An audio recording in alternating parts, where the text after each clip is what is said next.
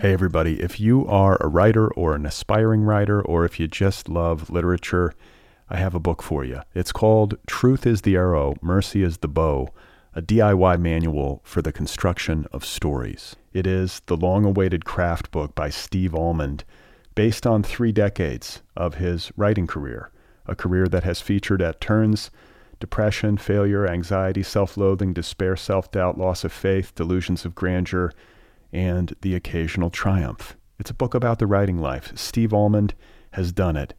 He has embraced it, the full catastrophe, and he has lived to tell about it. The Boston Globe says, quote, "This isn't just a book about writing, it's a book about honesty." And Richard Russo calls it, quote, "one of the best books on writing I've ever read. It's also the funniest by a country mile." Once again, it's called Truth is the Arrow, Mercy is the Bow, a DIY manual for the construction of stories by Steve Almond, available from Zando. Go get your copy right now, wherever you buy books.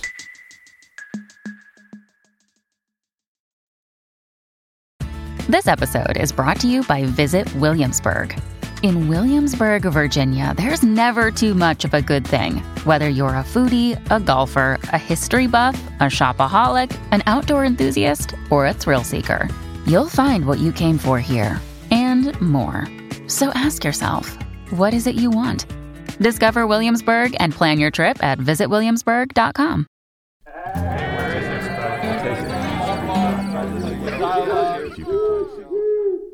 Hello, how's it going out there? Welcome to the show. This is the Other People podcast. I'm Brad Listi in Los Angeles. It's nice to be with you. Thank you for tuning in. I appreciate it. I hope you're doing all right. Don't forget to subscribe to this podcast wherever you listen. You can also subscribe on YouTube, follow the show on social media TikTok, Instagram, and Twitter. So, my guest today is Sarah Rose Etter, author of a new novel called Ripe. People love to bitch at me on Twitter about this, but if you don't have an outline before you sit down to write, that is the quickest way to spend 10 years on something. And plot isn't that complicated, okay? We have loved the same plots since the dawn of time. The shit was drawn on cave walls, it was in the Bible, it's in mythology. Like, that is the part where I'm like, don't overthink it. Like, get a plot, you got a character, something happens, pick the right time. And I thought, I don't want to do a whole life. That is how you get lost in the sauce, is doing a whole life. I want to do, literally, I said six weeks of someone's life. And what is the quickest way to make six weeks really matter? Well, she's got to be pregnant. All right, that was Sarah Rose Etter, who is making her second appearance on the Other People podcast, a returning champion. Her new novel is called Ripe. It is out this week on Scribner and it is excellent. Ripe is a book about a woman on the verge, a 30 something woman who is working in the pressure cooker world of a Silicon Valley startup, living in San Francisco, trying to navigate late capitalism, the insanities of modern hustle culture, relationships, friendships financial pressure, all of it. This is a very astute, very moving, very propulsive book. I couldn't put it down. I read it in one sitting. My conversation with Sarah Rose Etter is coming up in just a second. Before we begin, I do want to remind you that I do a weekly email newsletter. If you want to sign up for that, you can do so at otherppl.com or bradlisti.com. It's once a week in your inbox. I will let you know about the latest episodes of the show. I will also share links to some things that I've been reading. It's pretty simple. I would love it if you would subscribe to my newsletter. And you can also support this show and the work that I do over at patreon.com slash otherpplpod if you love this podcast, help keep it going. So, my guest, once again, is Sarah Rose Etter. Her other books include The Book of X and Tongue Party. Her work has appeared in a variety of publications or is forthcoming in The Cut, Electric Literature, Vice, Guernica, Philadelphia Weekly, and elsewhere. Sarah Rose Etter has received writing residencies in Portugal and Iceland, and she received her MFA from Rosemont College. I had a great time talking with her, catching up with her. I feel like this book is going to break out a little bit. That's just my prediction. It really gets its hooks into you. So let's get to my conversation with Sarah Rose Etter, and her new novel, One More Time, is called Ripe. I think more about the reader now, I think, than I did the last book, where I was just being weird because it felt good for me. And I think this time I did feel a little bit more conscious of how do I do that and like draw people in instead of repulse them. I, you know, I did feel that way a little bit. And, you know, I, I never liked those run on sentences. I always associate it with, I mean, East of Eden, where he spends like 10 pages describing a hill. And it's like, I don't know, it's not for me. I know I'm going to get killed. Steinbeck's a genius. I get it, but it's just not for me. Like I always love like a crisp short sentence that's just like a gut punch. I think that's I like poetry a lot because of that. And then I think towards the end of editing this, I was reading Deborah Levy's Hot Milk and she just has these sentences and while I was reading it, I found myself just like pouring sentences out and a lot of them ended up being like the ends of the sections like the gut punch last sentence. And my editor was like, Where did these sentences come from? And I was like, I don't know, Deborah Levy. She just like reading her, I saw what she was doing. She was just flexing on sentences, but they were still simple and beautiful. And that really felt good to me, like to read that. Like you can still have a great sentence and it doesn't need to be 19,000 commas and run on forever, you know? Yeah, I know, I get it. I, and I sort of feel like the job of the writer is to say complex things in simple ways and to compress and to be as efficient as possible without losing anything. Yeah. Like that's the hard work that you're doing on behalf of the reader. I know there are different ways to skin the cat, like people might argue differently, but that's always been sort of my conception of it. I love that as a reader, and I feel like your book does it despite being difficult and dark. And I think, as I was telling you before we started, I feel like there's something very metal. like when I finished this book, I was like, "Damn!" You know, like, I, like it. Uh, it is not a book, despite your attention to page turning and attention to the reader and wanting the reader to have an immersive experience. You're not making it easy on the reader either. This is not like sunshine and puppies. No, I think this is kind of someone, at least as a character, who is kind of standing on the edge of capitalism and all the things her parents taught her are she's finding out they're not true right? That if you work hard enough and if you you know do all the work you're going to get a house and you're going to be stable and you're going to be secure and that's not the world anymore you know? And so i do think it's kind of like I jokingly say this book is trying to capture like the day before Trump got elected, that like compression of everything is about to change in this irreversible way and we're never going back. And that is kind of the moment, uh, you know, I think I was trying to get at. Um, and so that comes through in little things. I, I remember thinking about putting the headlines in and thinking about how we have these isolated experiences where we're staring at our phones and looking at this terrible news all the time and having these like, what feel like very isolated panic attacks, but everyone else is having the same experience we are, and we, but we don't see it. We, you know, it, it, it is an intimate, sad moment between you and your phone when you're reading this headline and you're like, fuck, you know, and I was reading a lot of The Bell Jar and Play It As It Lays, and both of them really gave me permission to like pull in current events, you know, because they both really are engaging with the world as it existed. Usually I try to avoid that because I like to be surreal and like hang in a time that doesn't exist and a place that doesn't exist. But when I was reading both of those, especially the first couple pages for both of them, it was this kind of permission to say, like, okay, you can have a place and you can have a time and it can still be timeless. You know, you don't need to um, completely do away with all that stuff. Plus, if it's going to be in San Francisco, like you're, you can not avoid it. You're going to have to just do it. You know. And the protagonist is named Cassie. Am I remembering correctly that the, there was a protagonist named Cassie in the Book of X? Yeah, it's all of my it's all of my uh, characters, which I'm sure somebody will write a thesis about one day when I'm dead. um, but yeah, she just kind of runs alongside me. I don't like picking out names. I think a lot of authors like really fuck up when they pick out names. You know what I mean? And sometimes I'm like, this name is not realistic. Like people don't get are not called this. And so once I had hers, I was like, this is just easier than I can't sit here all day fucking about with names. I don't like but also too, you know, she is this kind of doomed, always can see the future, you know. And I think there is a way where, you know, there's going to be a way that these all kind of rabbit hole together and you know, I don't know what is it, the Cassie multiverse? Is that what they call it in comics? maybe it is. Is that is that because I feels it does feel intentional. It, it does feel like maybe what you're building. I think you. I mean, do you plan to uh, have her appear in future books as well? Well, yeah, and that's kind of like the beauty of the black hole, right? Like you can read it two ways. Either she's destroyed or she's just going somewhere else to check out a different dimension, you know? So yeah, I think there's always you always try to leave it open a little bit. But yeah, I don't I I don't know. In my head, I kind of call it the Cassie cycle. I'm not sick of her yet. I don't have any other names up my sleeve, you know. How would we characterize her for listeners who might not have read your work? Like, what what is Cassie to you? Like, she seems to be emblematic of our time, and I think uh, a, a young professional female experiencing this time, particularly in this novel. Mm-hmm. Uh, you know, like what else? How, how else do you conceive of her? I mean, I think she's kind of that part of all of us that feels weak and sad and might, we might not say out loud. I that she's kind of been a channel for me of like my weakest moments.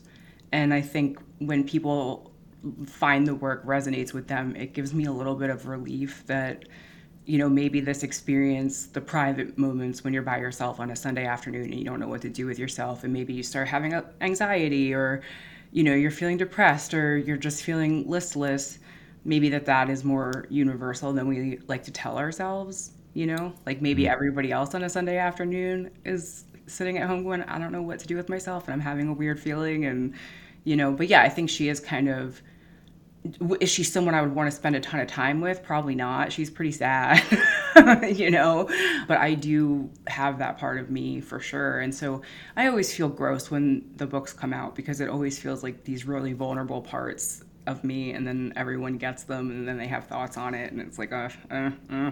yeah but i think a lot of people especially your best readers the ones who are going to really connect with it will feel a sense of relief in the way that you draw perhaps in particular the real true interior darkness of cassie which mirrors i think the true interior darkness of just about all of us, except for those very strange people who have like the neurochemistry of like Bozo the Clown or whatever. You know, I jokingly am like the only people who aren't going to get this are Republicans.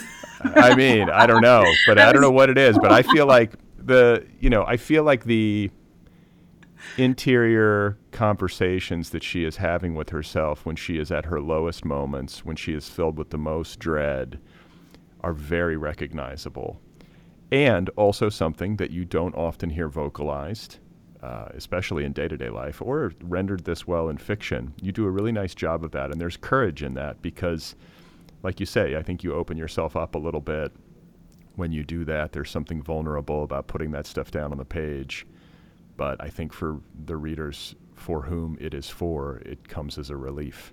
I was thinking about this when people ask, like, what do you hope this book does? And I think in visual art, I think I was interviewing this artist, Ann Hamilton, and she was talking about this installation she did. And you go into the installation and you stand in the center of like a ring of curtains and you pull these pulleys and they spin around you. And there's all, but there's so many circles, right? So there's all these people standing in different curtains, spinning them around. And she talks about this concept of how she wants people to feel alone together. And I do feel like that's kind of what this book is getting at. You know, not to compare my work to hers because she's brilliant, but like this idea that this these private thoughts that you have are more universal than maybe you think is is probably what I'm getting at. And also, I guess we don't talk about this a lot, but how many times have you had to go to work when like something terrible is happening and you're just like, I I can't do this today. I can't do it. And but you have to. You know, I remember after my father died, I think I took a week off and I went back to work and that sort of wasn't my job's fault. It just felt implied that I shouldn't take more time. And I had a coworker who's uh, from India, and her father had also died. And she like went back for a month and just stayed with her family and like really sat with it. And I kept thinking like, what a different experience that must have been in terms of grief to actually like go sit with it and spend time instead of like immediately rushing back and thinking I have to put on a good face. I have to cry between meetings in the bathroom, right? Like that whole experience. And so I think even culturally, that's kind of a question worth asking or thinking about, you know? Well, I mean, so much of what this book is about is about the inhumanity of late capitalism, the ways in which office culture can become really twisted and toxic. And the gold rush mentality that I think is particularly pervasive in startup culture, and especially in San Francisco startup culture, where there is all of this money, like this absurd money, you know, flowing through that city. And yet at the same time, the most heartbreaking poverty and human, uh, what's the word?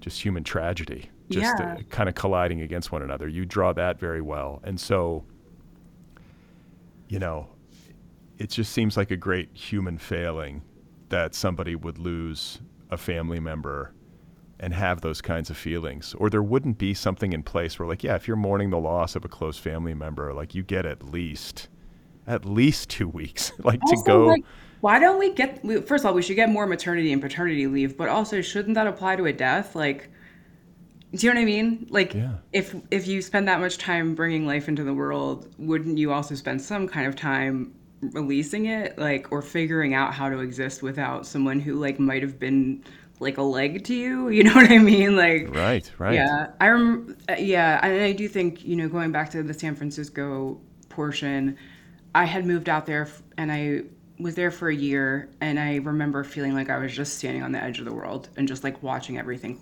crumble around me. And the parts of the book, you know, obviously everything in the book is not real. That's not how that is. But the parts that are real, you know, I had a man that lived under my window for a year, and I felt myself connected to this person who was suffering at all times. And what do you do with that, right? I have no way to help him. I can call the police, which is obviously not what I'm going to do. I can leave food and money, but like long term, I really can't do anything. And now we're we were just linked to each other in a way, you know, where I could just hear him in so much pain. And I, you know, what do you do with that? I don't know. And sometimes I'm like, you know, oh, this book should have answers there's not really like an answer to capitalism. There's not really an answer to like the housing crisis. You know, obviously we know what we should do, but we're not doing it. so, you know, we're just not. So, um, the, the, the responses to the biggest quandaries that I think we face are much more radical than it seems like we're prepared to undertake. yeah, I think, well, there's a couple things. Well, first of all, when I first wrote this, uh, now I don't think it needs to be set in San Francisco. At this point, I think you could scratch that out and put it in any city, and you would be dealing with pretty much the same thing. But I will say, by setting it in San Fran, like San Francisco is such a poignant place to set a story like this because it is such a beautiful place. Yeah. It has so much going for it, but to have both like this darkness and this light sort of happening at the same time might heighten the effect. It's a good choice. Uh, that's interesting you say that. I was kind of dreading it because there's been so many books. Like I, I kept thinking, like, oh God, everyone's gonna hear about a novel set in San Francisco. It's about tech culture. Roll your eyes, right? And so that was something that I really struggled with because it seems on its face so done, you know. But I also felt like most of what was done there was, first of all, centered on men, or centered on people who like eventually bought in and just cashed out, and you know went even if they went there and they didn't agree with it, they eventually got enough money to shut up about it, you know. And so it is a fascinating place, and also I think it's even more fascinating if you think about the way it's spread to every other city. Like now seattle right? Like you cannot live anywhere and pay less than $2000 a month in rent. Like it's over. You know i never thought i would live in los angeles but by the time i left austin it's pretty much the same amount of money to live anywhere now. And that's crazy to me because if you would have talked to me when i was like you know 20 i never would think i would be living in los angeles ever. I am I am not the me neither. I, am always surprised that I ended up here like for my life basically, but you know life works in strange ways, and I am not an expert on the housing crisis or on any of its underpinnings, but I have heard both from friends and a bit in the news that like during some of these economic downturns like the crash in 2008 the associated crash and downturn that happened along with the pandemic that these huge like holding companies or hedge funds are kind of going through and buying up a lot of the housing. Yeah, I think there's also something, especially in New York, somebody just did a really good article about the number of apartments that are empty because there's some kind of like thing if you leave the apartment empty and you declare it being under renovation you can get some kind of tax credit for it that is sometimes worth more than the rent and it keeps all the other properties really expensive. So you have you know i, I forget where i read it but it was like you know 35% of new york city is like actually empty. Like you know what i mean? It's like Right. no one's no one's even there. But yeah it's crazy. And then you think about i think after world war ii the president had put this thing into effect where like houses i'm going to translate this to today's money. I think houses couldn't be more than $200000 and rent couldn't be more than 1500 after the war. So people could come back and afford to live and it's like oh that's where all of our parents got houses. That's where our grandparents like that's how all of them had stability was it wasn't bootstrapping. It was literally there was a cap. And I, we know what to do. If we did that for even a year even a year how many more people would be able to have housing? You know what i mean? It wouldn't even it wouldn't even take that long probably. Like i don't mm-hmm. know about you but that it would change my life 100% you know? Right, right. Um, but we're we live in unchecked, unregulated, you know. So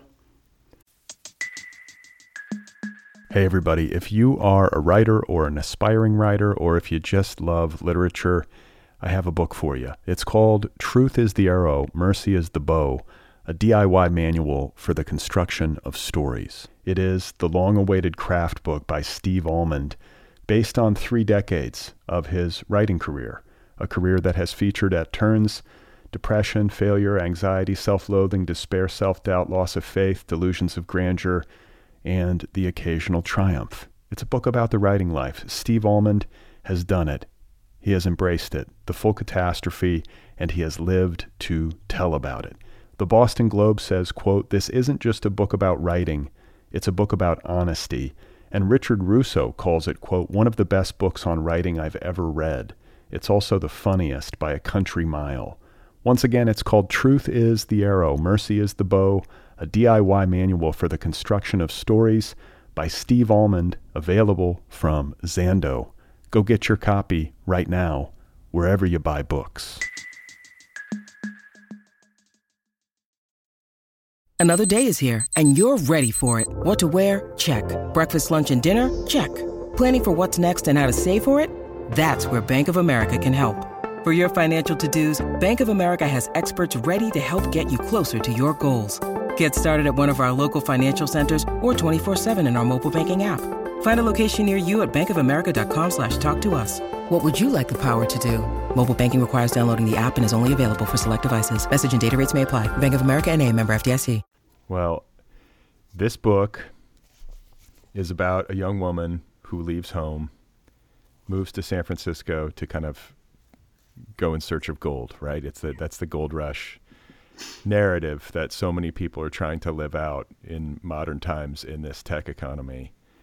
And I feel like the relationship in particular between Cassie and her father is beautifully and touchingly drawn. The whole family dynamic, but the communication, this dichotomy between you know Cassie's gold rush experience the success that she's having this is what's so maddening about the economy is that you can be successful at what you do and still impoverished you can be you can be working so hard and it just doesn't fucking matter this is the shit I will not say on Twitter because I will get eaten alive. But I mean, even this book, the government took so much of my advance that I couldn't believe it. Like, it's one thing for them to tax the physical object, it's another thing for them to tax this thing that I worked on that they did nothing to support. They actually actively did everything to make it impossible for me to be a writer. And they're still taking so much of it. It hurts my feelings. It radicalizes me. And that's the stuff I can't say on Twitter is that I gave, like, even if you saw my advance on paper, it might sound nice, but guess where all of it went? it didn't, it didn't go to me. It Right. did not. And my agent earned his cut, so that's not a problem. He did so much work on this book with me. He was all in. I feel great about that. But when I think about the government showing up at the last minute to be like, actually, almost half of that's ours. Right. What? right What? and yet and yet if we're going to put a cap on housing and we're going to make it more affordable and equitable and we're going to regulate and stuff like that usually that means higher taxes i don't know i mean i'm not There's no solution. Look, look. I, honestly, anything that you and I come up with here is going to be. The reality is, some people are doing really great right now, and think, and it's made all of us kind of eat each other alive because it always looks like someone else has it better than you. But you know, when you actually put the books down, all of us are fighting over the same middle to lower class swath, and, and you know, it sucks because uh, the rich people are the really rich people. They're you know, really and, the rich people are really fucking rich, and Yeah. everybody, everybody else is just basically some version of poor. Well- and it runs the gamut. I mean, it's not like I mean, there are some people who are truly in a bad state, and then there are other people who are just living paycheck to paycheck or like hanging on by their fingernails in some way. But Well, what really blew my mind, I was watching a documentary when I lived in San Francisco about the housing crisis. And they were speaking to an unhoused man, and I, by the way, it kind of it's so funny. Like you're not supposed to say homeless anymore, so I keep trying to make sure I say unhoused. But I Right. keep thinking about this man, and I'm like, would he give a shit about either one of these phrases? I don't think he would. Anyway, this unhoused man was saying like, you don't understand. You're only two paychecks away away from where I am. And that has really stuck with me because the reality is, even those of us who think we're doing great, if you really got down to it, if you didn't have paychecks for how many months, would you really be okay? And it's not many. And so, yes, obviously, there's a big difference between poverty and that. And also, it's true that the cost of living, inflation, everything is so expensive, taxes, all of it.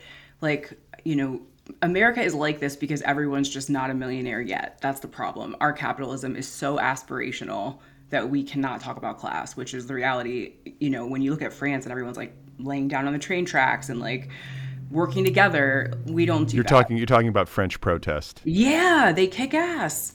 And we don't do it that way. We like protest in factions. We once in a while we'll get our shit together and we'll, you know, try to have a group go, but you know, it's that's the kind of thing where I wish we would talk a little bit more about the fact Yeah. that I don't think all of us are doing that great. No, and I feel like yeah, I, I do. I have the same feeling about France. I'm I'm just like damn, like when they are mad about something, they stop the trains. They they're out in the streets and like they have a real sense of civic duty in that respect, and it feels like the government of France has a like a fear of the people, a healthy fear of the people, whereas in America, I feel like the people have a fear of the government. and that is also probably healthy you know um, i think i think what this book also does try to get at is like the idea of protesting on nights and weekends right? And my dad used to say all the time like if everyone didn't work 40 hours a week we would be in washington every minute they did something messed up but we don't have time you know? And you kind of brought up the father character of the book. That one is very kind of near and dear to me because my father had asked me to write this book and then when he passed away we kind of went into lockdown like right away and so i was kind of just stuck alone with like all this grief and i did not know what to do with myself because i didn't have like a way to escape it at all and like What ha- what happened? What happened to him? uh, he had a heart attack suddenly Oh, he did? yeah Oy. and um so i couldn't really think of what else to do other than like write this book that he asked me to write and like as i was writing i was just trying to like not forget him like No, it's it Yeah. feels that way. It feels elegiac and it's beautifully drawn, and he would be very proud. And I think the uh, that's such a loving thing to do. It, uh, you'll be very glad. I think. I bet you feel that way now, but especially as time goes by, to have rendered at least some version of him on the page like this. He's a he's a wonderful character, and he clearly loves Cassie quite a lot. They have a very special connection and a very special bond. That is, I think, the heart of the book. my uh my agent was like this is like a love letter and i was like you know kind of because you get worried sometimes like are you going to forget how they smelled or how they sounded or you know and i didn't really know what else to do Yeah, especially with the lockdown. I mean, that's all. It's hard enough, and then to then have to go into like isolation essentially. Yeah and i i think I, when i when i would call him from san francisco he would always be like write this down. One day you're going to write a book about it. You're going to make a million dollars because no one's going to believe any of this is true. And sometimes i see that like on goodreads. They're like this is all unbelievable. No one would act like this. And in the back of my head i'm like wouldn't they though? Wouldn't everyone act exactly like this you know?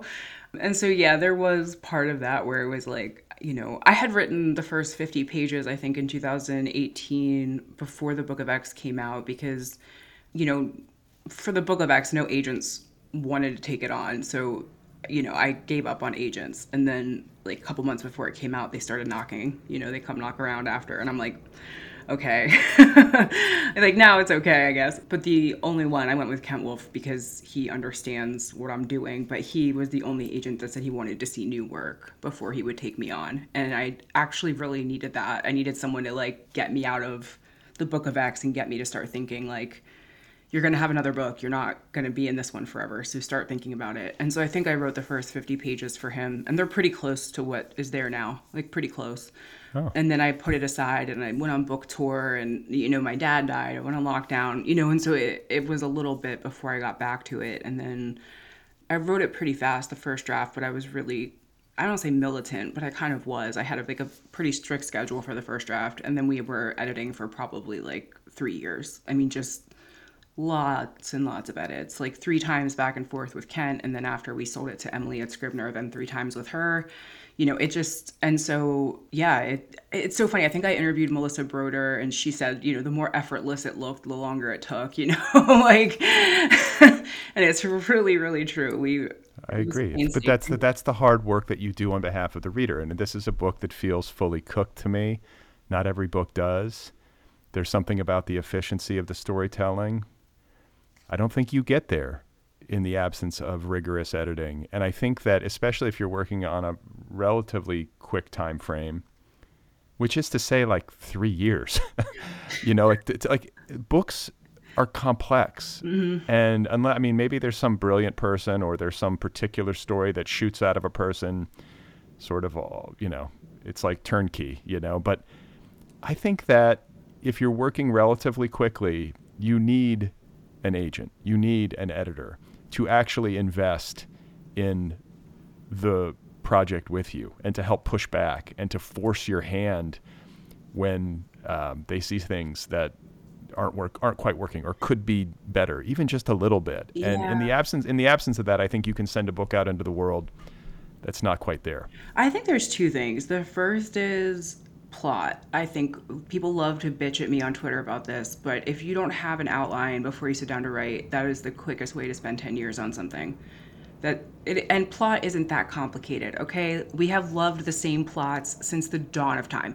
The shit was drawn on cave walls, it was in the Bible, it's in mythology. Like that is the part where I'm like, don't overthink it. Like get a plot, you got a character, something happens, pick the right time, you know. And with this one, that and I think this when I look back at the Book of X, there's a lot of stuff I see now that I'm like, uh, I, you know, if I had a little more experience, I would have done it differently, you know. And I thought I don't want to do a whole life. That is how you get lost in the sauce is doing a whole life. I want to do literally. I said six weeks of someone's life, and what is the quickest way to make six weeks really matter? Well, she's got to be pregnant, right? Because that's that's it. It's gonna, and that speeds up everything. When I had this down to the day, and I took it out in edits, but it would say like it's Thursday, right? Like every section would tell you what day it was of the week. And I, you know, uh, through edits you can start taking that stuff out. But we knew. I mean, even my editor at Scribner was the one who really made it end on March 15th or 16th because that was the day we went into lockdown or had to start wearing masks. And she, like, we had calendars you know? And that's the fastest way to like make it happen quick is put some pressure on it you know?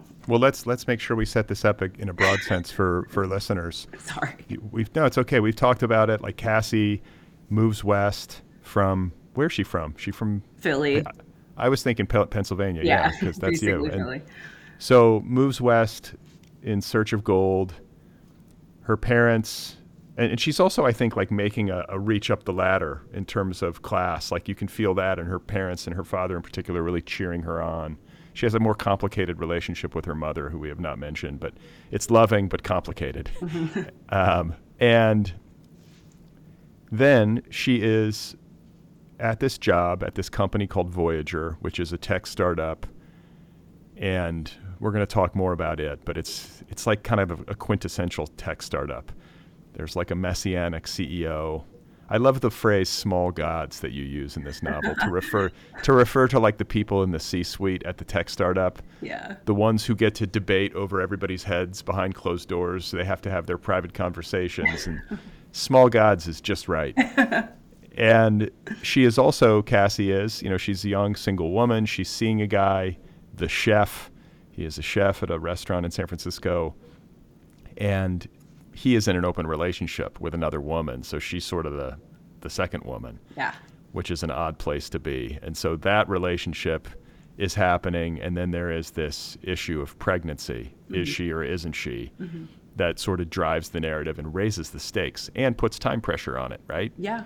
There are friends that she has who I think share in her darkness to some extent and who share in maybe some of the professional angst in particular. Who's the one? Is it Maria or Nicole who has like an NDA and like literally can't talk about her job? It's Maria, and that yeah. is a real thing. That is yeah, yeah. That is but it's thing. funny. It's it's also funny. It's like so absurd. She's like, I literally can't talk about it. You know? so that's kind of the setup. Am I missing anything? No, I think that's, you got it. Oh, she does have a black hole that follows her around. I guess we should mention that. That. yeah, which I, that this issue, and that this is a recurring motif throughout the book is this, uh, you know, this almost like nonfiction element to the novel where you're learning as the reader about black holes. You're learning at the same time about like pomegranates. There are certain things that you're sort of touching on. Mm-hmm. Feels, I think it, I mean, you tell me, but I know that you have a strong interest in visual art. It is reflected in Cassie in this novel. And it feels like something that you have built in this work of literature that you might be drawing from visual art to create. Do you know what I'm saying? Is that yeah, anywhere? yeah? I was definitely interested. I mean, if they would have let me make the book into like a circle, I probably would have been truly happy. I did. I, I like. This is gonna sound like so assholeish, but I just always try to write a novel that hasn't been done before. In the first place, I'll usually start a structure, right? Like how how could you structure a book differently? And so it sounds egotistical, but it's more like I want to play and and that's the fun part like in the beginning it's just i'm sitting around getting obsessed with something and it was pomegranates for this one. I couldn't even tell you why. I i don't even remember why. I just know that i started buying them and eating them and cutting them open. I think it was something about how visceral they looked and they were so delicious but they also were like gross like they look like a bunch of teeth or intestines like it's the craziest fruit you know what i mean yeah, and yeah. and so there was something about that and then i started watching like the color of pomegranates which is this crazy um, a poet made it as like a visual memoir of his life and it, once you watch it you can see the visual references are used everywhere in culture like i think lady gaga ripped it off in one of her videos and she is clear about it but so I just like really fell down the rabbit hole. And um, actually, some of the stuff was just fascinating. Like I didn't know that most historians, like there's a lot of historians who say that was the fruit for the Garden of Eden, not the apple because right. yeah right so did you did you did you know that before you latched on to pomegranates or was it something that you discovered in the process it was i think it was one of the early things that got me interested in them and then the visceral like the texture of them and every time i cut one open it was just kind of this blood spatter you know and I, I yeah so i just kind of got obsessed and then i was painting them like I, I, was just trying to figure them out and so do you paint uh, no i'm not good. But like recreationally regularly i, I just like okay so this is actually so weird and i don't know how to explain it. The painting that ended up on the cover i had printed that out during covid and was trying to paint it myself by hand so that when i wasn't writing i was still thinking about it. And at some point when we were looking at covers, I had sent over a ton of art that I had been looking at because there's, you know, I would go into all the art museum websites and look at everything they had for pomegranates. I would go into like MoMA and look through all their archives and, you know, because all of that was online. And so that painting, I had sent over so many images and somehow it ended up on the cover, which always kind of blows my mind that I had been uh, messing around with that and trying to figure out how to paint it. was like good. Uh, it's, a, it's, a, good. It's a good cover. Uh, yeah, no, I got really lucky. I got really, really lucky. Yeah, I, I do think I have to say Scribner, you know, especially my editor and the art, they just understood it and they didn't try to turn it into something that it wasn't. And so I got very lucky with that. I, I really, really did. Yeah, I mean, it's a really dark novel, but it does have its humor. And I think it's very relatable and contemporary and propulsive and I think that maybe that's what allows the darkness to live. um, I think in a novel that's less of a page turner, people might get bogged down or something, or editors might be like, you know what, this. Is, but this book is a page turner, and Cassie is such a sympathetic heroine. And something that I want to talk about is the way in which tech startup culture creeps me the fuck out. uh, I think you might share this. It, it's like it's a lot. It's a lot for somebody who's wired like me. And just like when you, I was reading in the novel about like the the biweekly all hands meeting. If I ever, you know, if I never have to attend a fucking all hands meeting for the rest of my life, I will die happy. like nothing worse than a fucking all hands meeting. I know, meeting. I know. And, it's everybody's also- there and and you everybody like there's a slideshow and the CEO's up there and like then all of a sudden it's like somebody's worked at the company for 7 years and they put their picture up and then they get a backpack or that stuff is so spot on. I have lived through those meetings and have just been wildly uncomfortable in them. It's crazy because I was thinking about this when I wrote it. We go through these cycles where the capitalism like reshapes itself.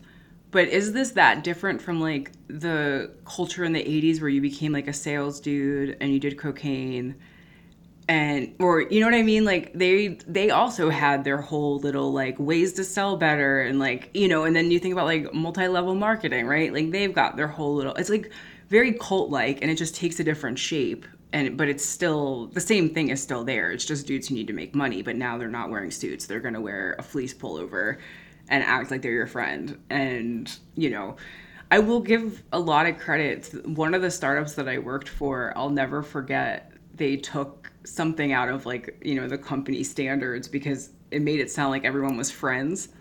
And they took it out and replaced it with like performance driven and they were like, we're not friends. and I was like, you know what? I actually respect this more than you pretending we're a family. Like they were basically like, if you don't perform, you don't work here anymore. I was like, you know what? I think they replaced something like, you know, we're a family and they changed it to like performance first and you're like okay you know what at least you're not like lying right, right. at least be honest They are there is such a thing I think as work family simply in the sense that you're spending so much fucking time with people day in and day out. Like the- Isn't it yeah. weird? Isn't it really weird? And like you learn people's tics. Like I remember I had this guy that every morning at 10 a.m. he would eat a small bag of chips next to me and I'd have to listen to him eat chips. Okay. And that's like something only a wife should have to put up with, right? Like I shouldn't have to be assaulted by that Right. sound. At 10 That's a very intimate thing, you know? And so I don't know why I just, I never forgot that. He, if he hears this, I'm sorry to you. No, there's like it's intimate. It's intimate, and I think that it is, especially as time progresses and you get to know people as human beings. At least this was my experience of it. It isn't that I'm like, oh, this is my family, but that these these are people that I know, and so at some point, either early or late or somewhere in between, there does come this strange collision between the personal and the professional.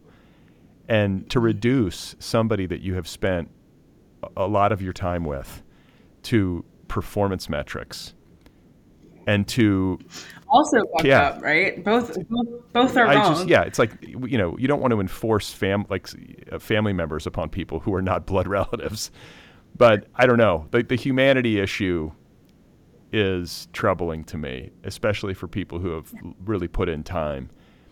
Like I Yeah. want to say ESPN just laid off a bunch of people. It's just prominent because it was in the news, but it happens all over the place all the time and casting people out into the street because they didn't hit some benchmark or just because the money ran out from your venture capitalists and there aren't pro- I mean some of this is just harsh realities of business, but it's really I'm not built for that shit. I mean, I will say, especially my suspicion with the layoffs now is just that it looks good to the stock market. I mean, I, honestly, because I don't see a world in which you know there aren't things you can do before you get to that point. You know, like I'm sure the let's put it this way. I'm sure I, I would be shocked if the executives in the C-suite took a set, took a big pay cut.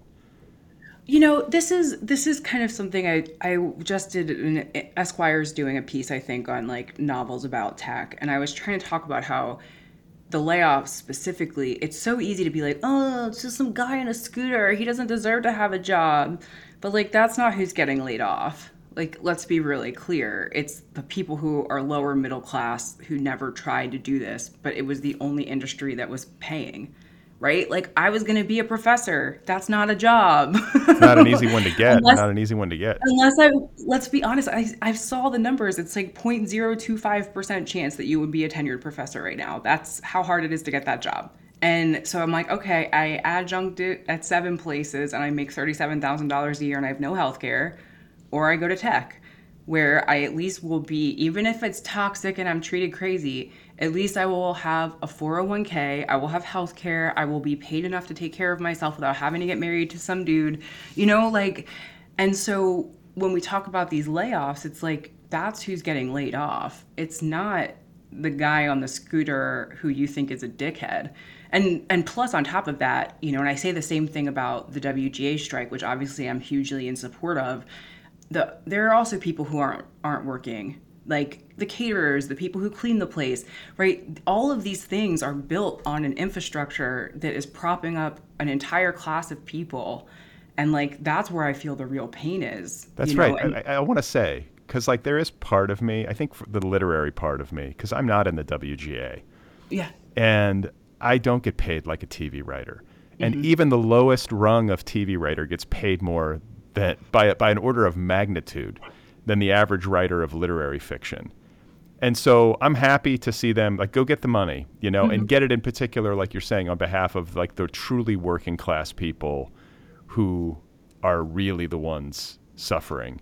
Um, I'm not saying that people don't have stress who are writers, but like I sort of understand some of the pushback where it's like, you know, you're really not downtrodden. You're making like healthy six figures, even as like an entry level writer, right? It it's, I, it's so hard to say. Everyone's situation is so different, but I will say, you might be making money for the time you're in the room, right? But I'll, I, I, I think the thing with streaming is they really conned them out of getting any residuals, and that right. is where okay, maybe you did get a good amount of money for six months or four months, and then you're out. And, and then if you don't budget that and then you know what i mean? Like I, it's and i have to be honest even if you are making that money i have friends who do well comparatively right? But they still are week to week. And there are weeks where they hand in an episode and they literally say i think i'm getting fired next week. And so as much as i'm like yeah there's decent money on the table there's also nothing but precarity. I mean you think that to me is so stressful every week that if you don't show up and say really smart shit for 12 hours on a Zoom about this script, or if you turn in something they don't like, you're out. That I, I don't want that. I don't want that job. Such a fucked up business. Isn't that crazy? Like, and, and then and then let's say you do survive all that and you write a hit, and you never see a dime, and but the network is making money hand over fist because people keep watching it, right? Like I think one of my friends told me it used to be that you could be on a show and you would be on that same show for 10 seasons and you never had to worry about looking for another job and you got residuals and you could buy a house and live a normal life. But now, because there's no seasons, there's eight episodes of everything, you need to be on seven shows a year to make the kind of money that you would make on one show that was consistent. You know what I mean? And so it is kind of like a gig economy now. And the residuals thing is huge. But even more to the point, the point that they're making about AI and ChatGPT, I don't think there's another organized body in the United States that's going to be able to push that conversation into the legal place that they are, which is that you know, visual artists, they, they didn't have a union. It's very hard to prove copyright over visual style unless you're like Van Gogh, right? But with text, it's pretty clear this is plagiarism. Like, if this machine needs to eat my work in order to copy my work, then what it's putting out is plagiarism by definition. And you can't put a copyright on that. You can't, you know, that's not so I think in terms of legality, I'm hugely in support because I don't think anyone else is pushing that conversation. Here's the thought I've had. Yeah. Is that I think that using AI for creative writing is inevitable. And I think that what's going to happen and I don't think it's necessary I think it'll be something that secretly writers like is that first drafts might be generated by AI and then writers will write over the top of it and personalize it. I think that's what's going to happen. I'm not saying I'm in favor of it. I'm not I haven't thought this through. I'm not a, you know, but just as like a practical matter. Like sitting there and having to generate and like grind through a first draft and all that kind of stuff or you have a machine do it at a relative level of sophistication and then you get to personalize it and touch it up and make it your own. Isn't that probably what's going to happen?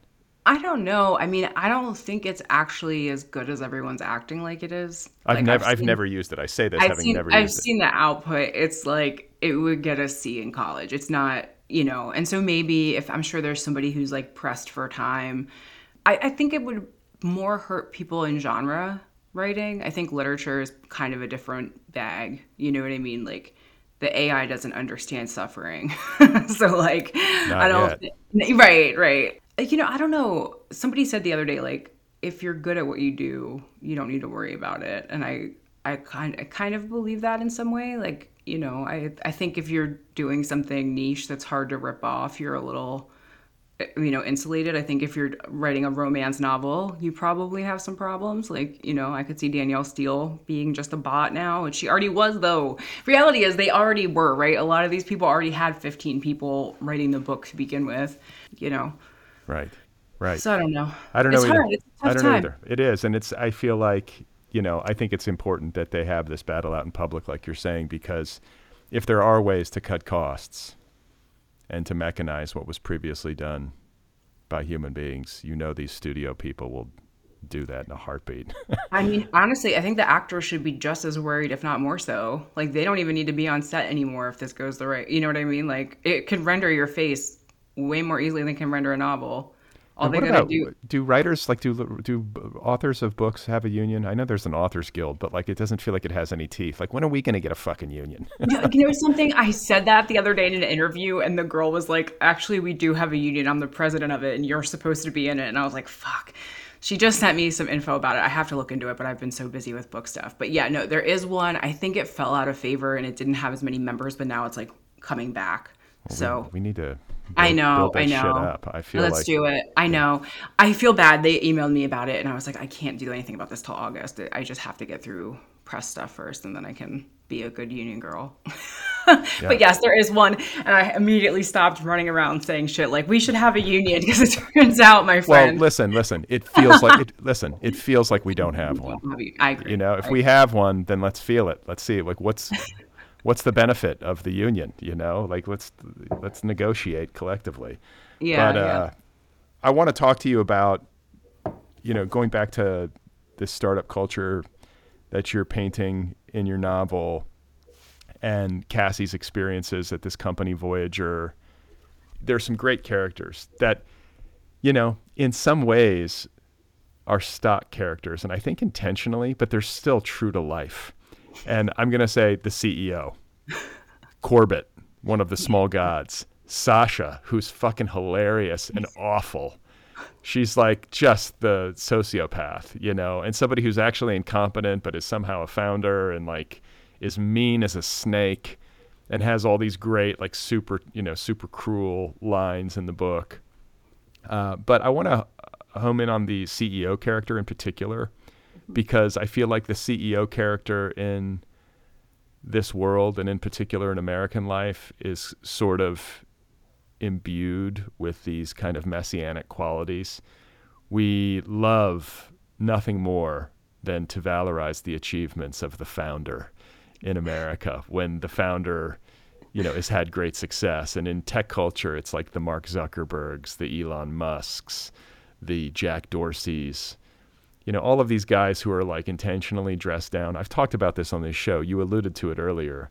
The way that they intentionally dress down, it feels intentional anyway, as a way to sort of turn the threat level down, especially when they are doing things that aren't so great.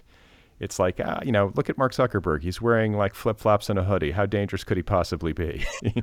You know, I, I think if you, I think this is the first time in human history that people have actively hid the wealth. If you think about it, it's really crazy. In all other times, there's been a signifier that somebody's rich. This is the first, I really think we're in the first time period where people have ever wanted to hide it. And so that blows my mind. Um, what conspicuous consumption, I think, is what it's called.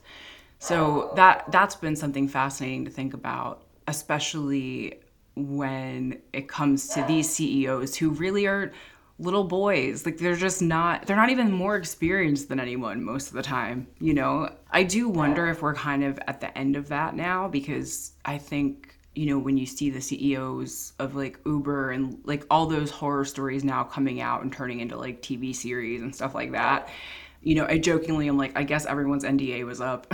and so now they can be honest about what's going on. And so I have heard anecdotally that like investments in Silicon Valley are down and people are no more bad boy CEO is, you know, so I don't know if that's on the way out. I'm, I'm curious to see if that's true or not. I mean, I know people are definitely being more fiscally conservative right now anyway, but, um, it seems like the appetite to create another one of those monsters is is down now. Well, that's good. I mean, and yeah, right. The uh, even so, though, you know, just the way that the hierarchy works inside of a company, and especially a company that's got kind of a gold rush fever to it, where everybody who shows up there day after day and sort of gives their lives to the company is driven by the possibility that they might make fuck you money. That is mm-hmm. it. That is what mm-hmm. Silicon Valley is about. And the CEO figures in these companies, you know, they're trying to be leaders of men and women and you know what I mean? Like they're they're there to sort of motivate and inspire and a lot of these people have huge egos and the way that you draw the CEO character in this novel is like very knowing and funny to me. This guy who's got kind of like very physically fit he's not as he's he's got like kind of bottomless energy, but he's also like insulated by a ton of privilege, mm-hmm. and likely isn't working. Well, maybe he is. I don't know. CEOs often work quite a lot. They're often like workaholics, but I feel like the labor of the workforce is sort of absorbing a lot of the stress. And this dude, you know, he's sort of like the messiah of the company, right? Well, I mean, isn't that the dream? Like you somehow convince a bunch of people to give the, your like their lives to you, and but the stock deal, they're never going to get anywhere near what you're going to get, right? It's right. like the best. It's like the best Ponzi scheme. Yeah, you're gonna you get. Know? You're gonna cash out huge and it's like a hundred thousand dollars which to people who don't come from money that's a shitload of money you know? And i think i think one thing the book is also trying to get at is she doesn't come from a family with any financial literacy right? And so that's a huge part of what shapes her understanding of money and going after it. And you know i've heard lots of stories about people who have been at companies that are have gone public and are huge that got stock and handled it the wrong way and now are like more broke than they ever were. Because there's all these things that a relatively lower middle class or poor person would have no idea about. All these rules all these taxes. Like it's even if you do get on the rocket ship and it goes public the stuff that comes with that if you don't have any understanding of how to navigate it, you're fucked. You yeah. know, you're you're way worse off than you were before. Um, and so I think that is something else where you know the C-level does get a big pass. You know. Yeah. Well, yeah, that's the thing too. It's like I worked at a company where everybody was getting these shares, and it was all this talk about vesting, and you know, if you made it through your four years, you were going to be fine, and then it was going to. And none of them have seen a dime still. Like it's yeah. I've I've been in tech for a pretty long time, and I've my the company I'm at now did go public, but that's one in a decade or 15 years of companies that I've worked for that have all given me stock and given me less cash. As you know what I mean? When you're young enough, you fall for it. Where it's like, oh, well, you're gonna get stock, and it sounds fancy. It sounds like you know but the reality is most of the time you just might as well set that shit on fire and you know eventually you learn i can't eat stock. I can't pay rent in stock. This is this is monopoly money. This does right. not mean shit. But i will and, and you know I, you know being in a company that goes public is a really crazy feeling. It's it's like the pinnacle of capitalism and you get caught up in it. I certainly got excited the day we went public we went on wall street and rang the bell and like you know you, you rang the bell no, fuck no. Oh. but you like, you know, it's kind of like when your team wins the Super Bowl. You see your guy get up and he rings the bell, and you know, I'm very lucky right now. I finally found, you know, a company that's like human to people. I actually love our CEO. He's like older and he's so kind. He's very empathetic. He like loves dogs. He's just like a good person. And I keep waiting for him to like fuck up. but he doesn't. He's well, that's awesome. true. That needs to be said too. There are it's not like every company's evil or every CEO is a sociopath. Like maybe the reason why it's successful is the fact that he isn't. You know, maybe that's Exactly. maybe that's Yeah, I- instructive. but Yeah. I think that uh, too often these workplaces, and it's very complicated. It's not easy to run a company where you're existing on venture capital, you're trying to build it up, you're under a lot of pressure to deliver for investors, you've got all these people that you've hired, and you're trying to make everybody happy. It's not easy to run a company. I would not want to do it. And, you know, even after you go public, then you just have to answer to Wall Street. So Right. it's not like, you know, I mean, even that's kind of the thing when I see these like CEOs now, like going out of pocket. And even when I think about the WGA strike, at some point your shareholders are going to be like, uh, go back to work like you know we need shows. You can't i we invested heavily in this company david zaslav and you should probably make a show because this is costing us a lot of money Right. you know? Um, so I- you know you just answer to a different boss at that point When you need mealtime inspiration, it's worth shopping Kroger, where you'll find over 30,000 mouthwatering choices that excite your inner foodie. And no matter what tasty choice you make, you'll enjoy our everyday low prices, plus extra ways to save, like digital coupons worth over $600 each week. You can also save up to $1 off per gallon at the pump with fuel points. More savings and more inspiring flavors make shopping Kroger worth it every time. Kroger, fresh for everyone. Fuel restrictions apply. Well, the way that you render Cassie's experience at Voyager in this novel captured something for me on the page that I haven't seen done enough. And you got it you got it like very true to life in my experience. And it's the way that work culture can overtake a person and sort of like one's identity can become subsumed with their work life and their performance at work and what's happening at work. And this has happened to me. And I'm imagining it's happened to you. It definitely Oh, happens yeah. to Cassie. Because, like, one of the things I love is that even as Cassie is sort of aware of the con, even as she is sort of like seeing the darkness to a degree that I think a lot of people aren't, and is made uncomfortable by it to a degree that a lot of characters in this book are not. You know, the Sasha character, the CEO, obviously, the Corbett, th- th- they don't have as nearly the like the moral quandary within them that Kathy, you know, that Cassie has within her, and even so, she's like, at certain turns, let's go get him, let's destroy him. You know, like she's she's not like Lily, like she's not like angelic. You know, is the point. And she's not she's not beyond, like sort of falling for the the spell of capitalism and gold rush. I don't know if she falls for it or she knows how to play. You know, like I think her dad taught her you're gonna have to play ball while you're there. You know, and I think that's true. Like my dad would say all the time, like once you get past a certain amount of money, they own your ass, and like that means you're you're you know what I mean. If you're making half a million dollars a year, you're there 24 hours a day, whatever somebody needs. You know, and so. Um, I think she understands she at least has to pay lip service. And it's also a place where she's under such surveillance that, like, you know, she can't make a misstep. Even when she throws up in the bathroom and her boss knows 20 minutes later and, she, you know, and is like, you okay? And she's, you know, it, you can't, you can't fuck up because you can just so easily be replaced by somebody from Stanford, which is right in the backyard, who is going to have all the energy and be all in. And so even if you don't believe it, you have to at least say it, you know? Stressful, stressful. I mean, she. I think she understands. Somebody asked me about like, is she complicit, right? And I and it's like hard to say because she so needs the money and she can't. You know, to move back is going to cost her tens of thousands of dollars, or to even just to get her shit and leave. You know, that's and so she is really backed into a corner where if she loses this job, not only does she have her family saying like you don't have a place back here but like she's got to start all over again and uh, she doesn't have the money to do that and so it's it's hard for me when I ask if she's complicit, it's hard because her her literal life depends on her having this job right now. She cannot live in San Francisco without it. And That's so, how people. That, that's what every. You know. That's the ordinary experience of it. Is people going into work and maybe doing things and behaving in ways that are at cross purposes with how they actually feel or what they truly believe, simply because they're like existentially terrified.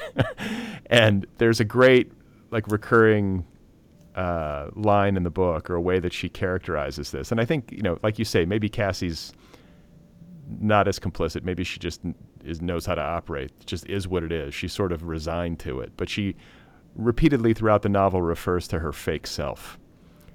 And like the way that you're in these work situations and your boss is s- saying something absurd to you that like if you were being a real human being you'd be like no that's fucked up i'm not doing that or i don't agree at all but then your fake self turns on and you go that sounds great I'll I'm get right on it. i'm on it i'll get right on it yeah and like that that is corrosive i think to the human spirit But isn't that how we end up everywhere? Isn't that how we ended up with Nazis and you know what I mean? Like people falling into line for self preservation. It's like what we do, you know?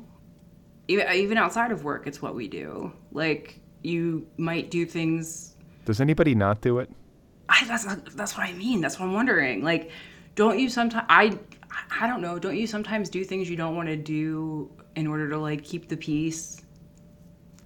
yeah i mean yeah I mean, or uh to keep the money keep the money Yeah, rolling in both. keep the job keep the stanford grad from coming in and taking your position right? I mean or like keep your marriage keep your kids happy right? Like there's all these things that we negotiate and have to i mean i think about it especially like as a woman when i consider marriage i think you know i sort of assume i would have to give up a lot.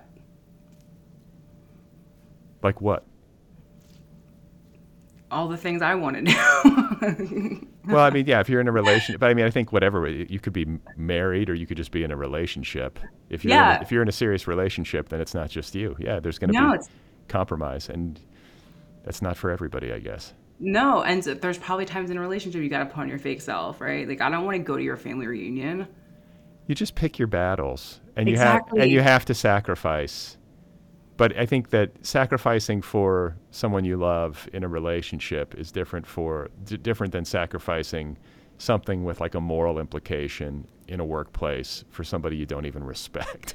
True. Okay. Fair. Fair. Yeah. Fair. I love how we're just going into like straight therapy talk. I guess. I guess what I'm saying is, um, as humans, there are often times where we're having to kind of hide what we want in order to maintain the status quo, and so that things don't fall apart. You know. yeah. Yeah. That's life to some extent. I mean, like, you know, the world is hard and you sort of just have to toughen up and deal with it and accept it on its own terms. This is something All right. maybe. Well, just cut out the part I said about relationships. no, we're keeping that in. We're keeping it in. cynical. No, it's so cynical. But, you know, I think that I think that it's hard to not be cynical in life and especially in the world as presently constituted. And I think You that- know, I, yeah, I mean, I think about that all the time. Like, there was a version of the book where it ends with her like girl bossing and like taking the company down, and it felt so fake. You know, like she in one version of it, she like reports them to the New York Times, and like they're gonna get theirs, and it just felt she's not gonna do that, and also they would just be replaced by another company, or you know, they'd get their wrist slapped or whatever. It doesn't. It just felt. I, I don't know. It didn't feel true. You know. I'm interested to hear that. The fact that you went down those roads because I could see how you might. you, you have to consider it, right? I mean, most of what editing is, other than at the line level, is like poking holes in the plot. Like, you know, what if the black hole was talking to her? Like, there were drafts where that happened. What if the black hole ate techies? And that's what there was drafts where that happened, right? Like, you start kind of pushing things into different places to see if they make sense or if they riddle out, and it really didn't it really didn't riddle out. And I, I don't even think I thought she would go, you know, spoiler alert, turn this off if you don't want it. I don't even know if I thought she would go into the black hole at the end. Um, but then it kind of became like Chekhov's black hole, where I was like, of course she is. Why else would it be there?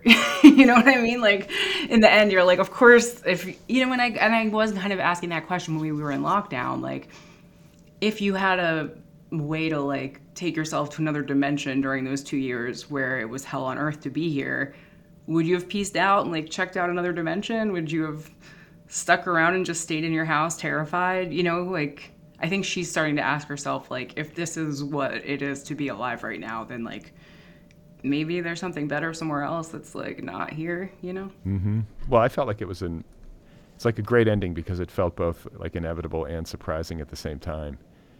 And you know, I want to talk as you mentioned this black hole thing about the collision between sort of like the fantastical aspects of this novel and the very contemporary reality that you're like taking the reader through. It feels very familiar. And that's not an easy trick to pull is to make both of those things happen in the same narrative where it feels like, oh, yeah, this is a world I recognize.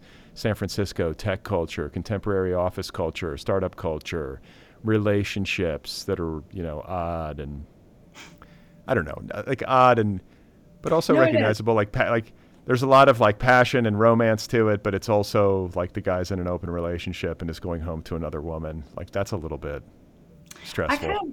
I kind of wanted the relationship to function exactly as San Francisco did, where it looks really good in the beginning, and you know, he he isn't ethical in the sense that like he doesn't tell her until she's obviously emotionally invested, and she's not gonna like get up and leave, you know.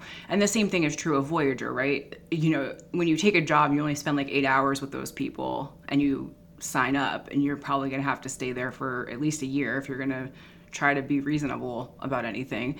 But you can't really suss out in, the, in eight hours you know how what's really going on behind closed door what, what is the culture really like what are they actually doing with data right? So you make a pretty big decision based on not a lot of information. And i think the chef is like almost exactly the same thing to a t. Like she spends like 20 hours with this person and she's really into him and then he drops this bomb and she can't really disentangle herself you know? Hmm. So he is he is san francisco but just a man essentially. Yeah. All right. Well, the only other thing that's that I want to talk about relative to the book, I mean, we've covered a lot of it, and I feel like you know listeners should have the gist, and uh, you know whatever they don't have, they can read. But there are like throughout the book, I noticed like suffering men. oh yeah So there is most notably the Man on Fire, which is sort of a horrifying, uh, you know, image and scene in the book where this dude like lights himself on fire, he self-immolates, and that is a like a prominent symbol in the book, and sort of like calls to mind Burning Man, the the festival, which is so I think connected to Bay Area culture. I mean, that's where it originated. And uh, have you been? to burning man Yeah. no Okay. have Would you I have. 19, Are you a burner? 1999. I went for a work trip. I conned my first boss into letting me go shoot a documentary film there in 1999. What was it like? It was much more chill. It was l- much less commercial. It was like 25,000 people at that point. So it was still mm-hmm. it was still significant, but like it's not what it is now with like none of the tech CEOs were there like choppered in or whatever. All that bullshit was not happening. So I kind of feel like I got in I guess at that point it was the 15th year or something like that. So I feel like I got in just under the wire, but I only went once, you know. I'm so glad you're not a secret burner. If I found out you were a burner, I would have Listen, real- I listen. I understand why it's like an eye roll, but I think everybody should go at least once. Maybe it's changed. Oh. Maybe it's changed so much that it's just awful, but it's extraordinary. The like, Okay. like you, I think in particular, as somebody who loves visual art, would actually be really inspired by what happens out there at that level. You know, I did go out to the Salton Sea, and there's like some art stuff. I think they take from Burning Man and then they put there because the the edge of the shore looks like Saint. It's like, you know, and so I did see some stuff that was really incredible. So I'll consider it, but I'm not going to Burning Man.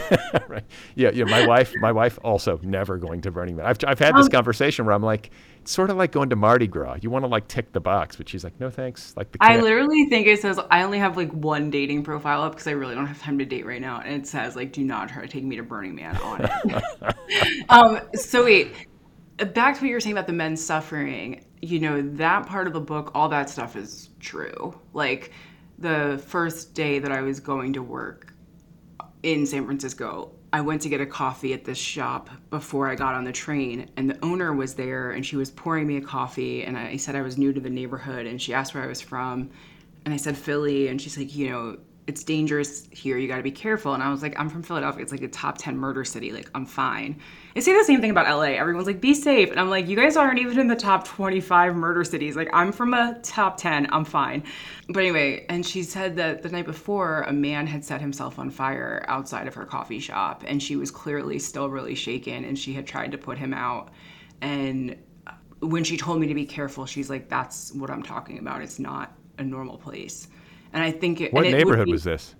Uh, I was I was living in the Mission. Oh yeah, that's yeah, crazy. And, that, that like yeah. the, that's a I've walked that like, and you're just like, oh my god, that's a. I mean, I was on like 21st in Valencia, so I wasn't like deep deep in, but I I will say that I think that it would be too heavy-handed to use that as foreshadowing in a book but in re- real life i think it was the first time where i started thinking like okay maybe i moved to a, a bad place. You know what I mean? Like I think it was the first time where I was like, and I kind of pushed it aside, and I was like, that's so sad. It really fucked me up, obviously, to hear it. I wasn't like, you know, but I don't. I tried not to take it as like a description of the place or anything, but it did end up kind of being the first moment where it was introduced to me this idea that the place might be kind of rotten. Um, and then the men throwing themselves on the train. I mean that that would just happen enough that I would be late coming home. You know, people um, throwing themselves in front of the train. Oh yeah, yeah, that yeah, happened yeah. a lot.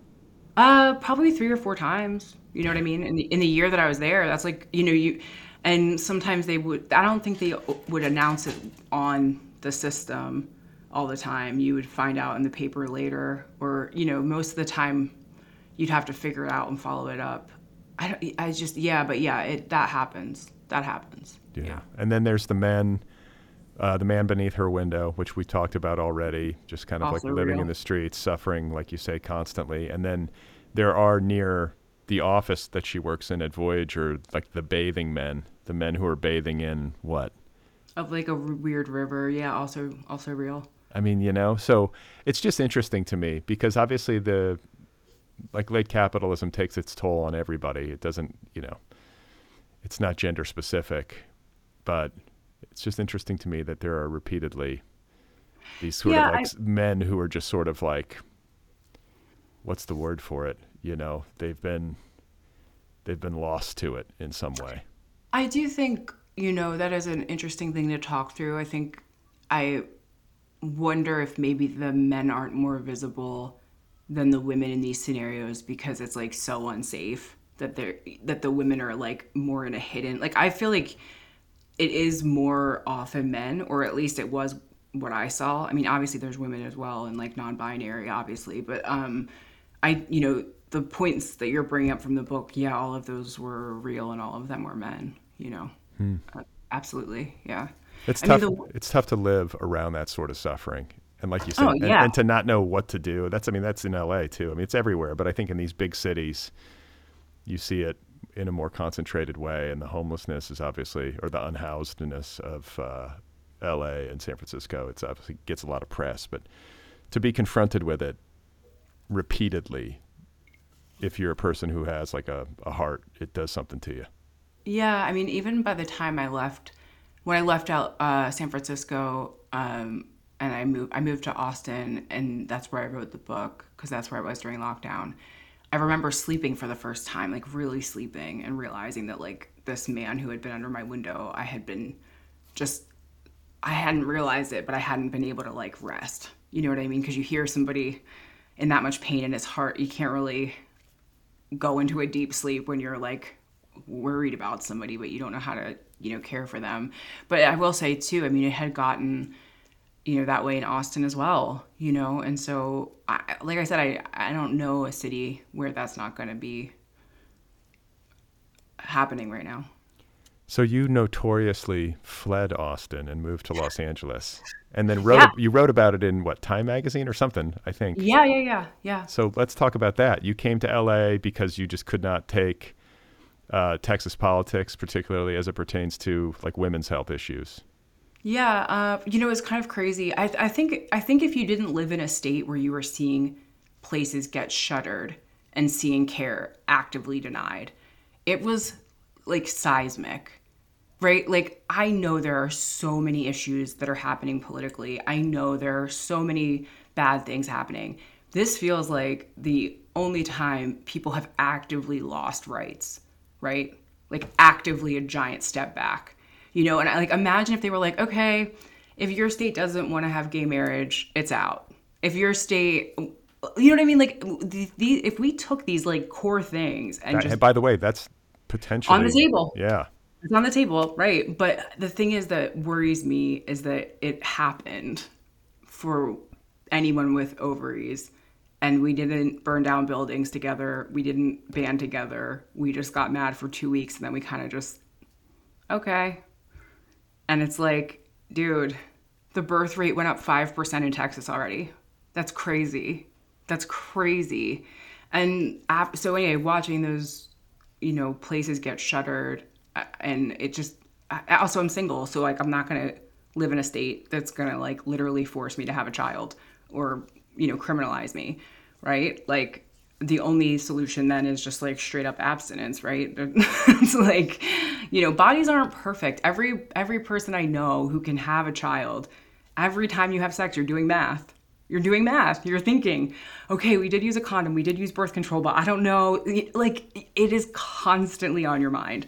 And now even more so you know? And on top of roe obviously that was huge. And you know, something that kind of fascinates me is I wrote this and sold this way before Roe was overturned. And I thought the abortion was like, okay, whatever, you're so edgy, Sarah. Like, I almost took it out. And so it like blows my mind to see the book being published now, where like suddenly that feels really fucking important to see someone who is of age with a job making a decision that she wouldn't be a good mother and choosing not to have a child because she can't do it. She can't do it emotionally. She can't do it financially. She, like, And she she'd be doing it alone. She would be doing it in the absence of a father, like who would be Yeah. participating most likely in the uh, raising of the child. And it felt really important to show someone who wasn't like an 18 year old girl sneaking across state lines.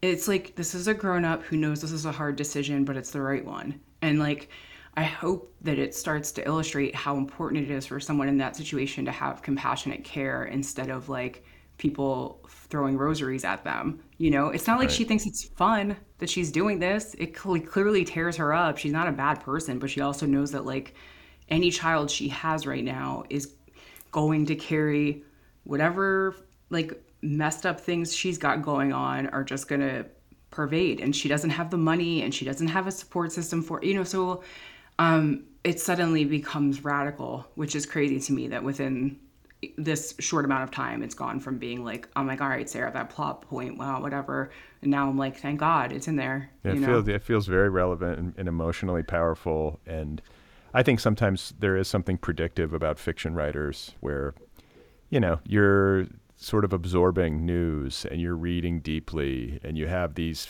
f- things that preoccupy you emotionally and otherwise.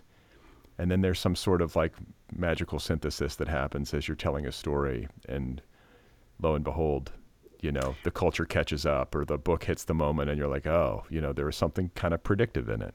You know, I honestly think that way sometimes about my dad. Like, I was writing about a daughter losing her father in the book of X, and he died like five months after that came out. And, you know, now with this book, same thing, right? Like, it's, and so I think Roe was overturned four months after we sold it to Scribner. And, uh, maybe I should just write a really nice book. I was going to say. where I win the lottery. okay, yeah, I was going to say, can you write one where I win the lottery? That would be awesome. Can you imagine Brad wins the lottery is my next book? Please. by the way, by the way, huge audience for such a book. I think it would do very well. You'd be, uh, you'd be, I'm like, you'd be foolish not to write it. I think. Supermodel Brad Listi, movie star Brad Listi, one day buys a lotto ticket, and then you're just having the best life. Yeah, I, I, yeah. I, somebody did jokingly say like you should go write a book where you win the lottery because you know the even the press tour for this book, you know, it's kind of a downer. I you know I was just saying to you before we kind of went live like the girl who wrote the book about the history of hot dogs, where like she's got her headshot and she's holding a hot dog. Jamie Loftus, I think, is her name. Okay, I Like- haven't, I haven't heard of this. Okay, it's called Raw Dog. It's like the history of hot dogs. And I'm like, her press tour has to be so much fun. Mine's like abortion, depression, black holes, capitalism. And hers is probably just like But hot listen, dogs. listen. delicious. 85% of people, 85% of people eating a hot dog have had an abortion and are depressed. I'm just going to put that out there. If you're You if you're if you're eating a hot dog, you're probably dealing with some serious dark thoughts. Honestly, I'm not even kidding. Somebody was like, "Do you think everybody has their own black hole?" And I was like, "Everyone I know, every writer certainly." There's like, just I, a few bozos out there, but they're just they're they are genetic rarities. imagine having a great time all the time. I've known people like that that like Isn't it- literally are just sort of just like their baseline is like very happy to be alive.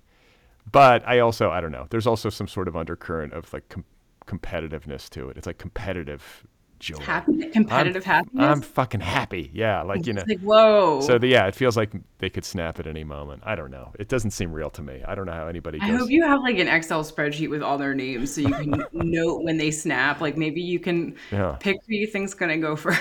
I could do a whole series, podcast series on it. That'd be great.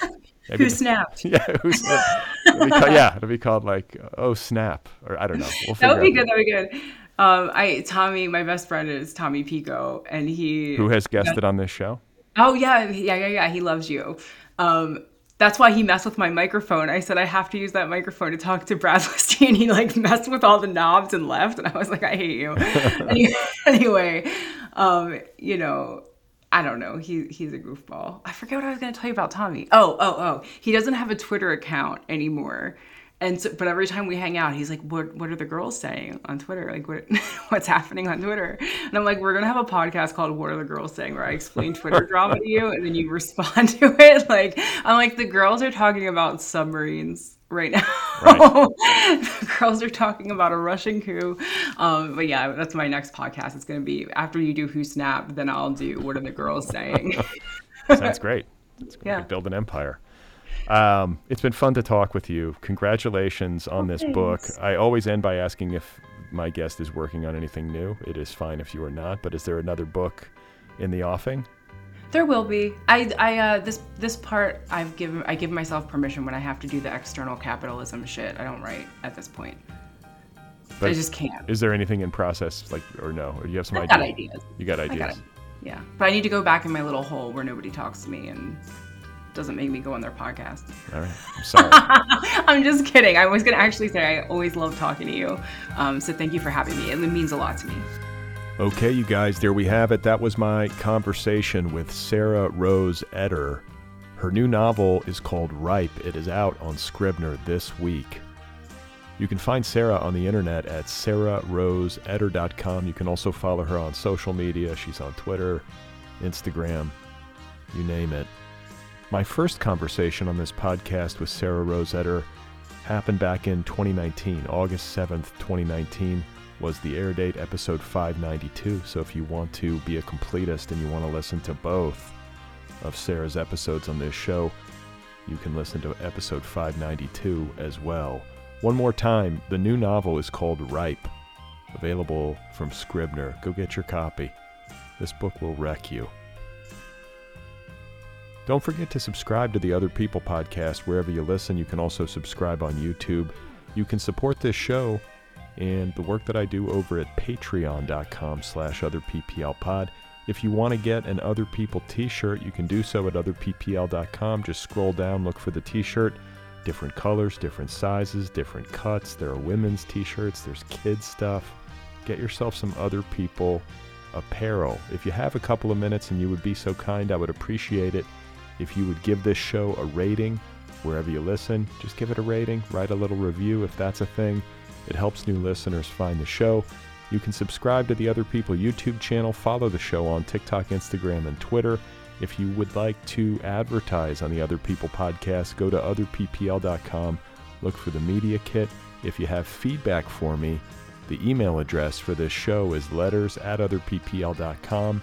And finally, my novel, my latest novel. It's called Be Brief and Tell Them Everything. It's out there. Got to give it a plug. It's available in trade paperback, ebook, and audiobook editions. I narrate the audiobook, so I will read it to you. If you want to check out my latest book, again, it is called Be Brief and Tell Them Everything. So, coming up next on the Other People Show on Wednesday, I will be in conversation with an Irish author named Nicole Flattery. She has a new novel out that is publishing this week on Bloomsbury. It is called Nothing Special.